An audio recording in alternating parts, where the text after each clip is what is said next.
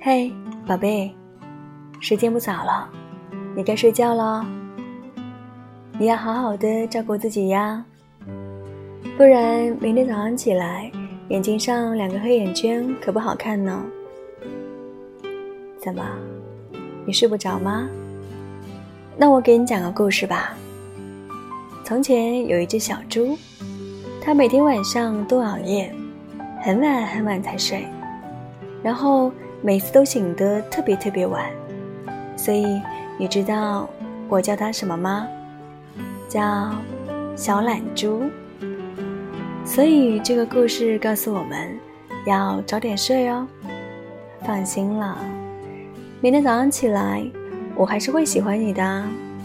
乖，晚安，宝贝。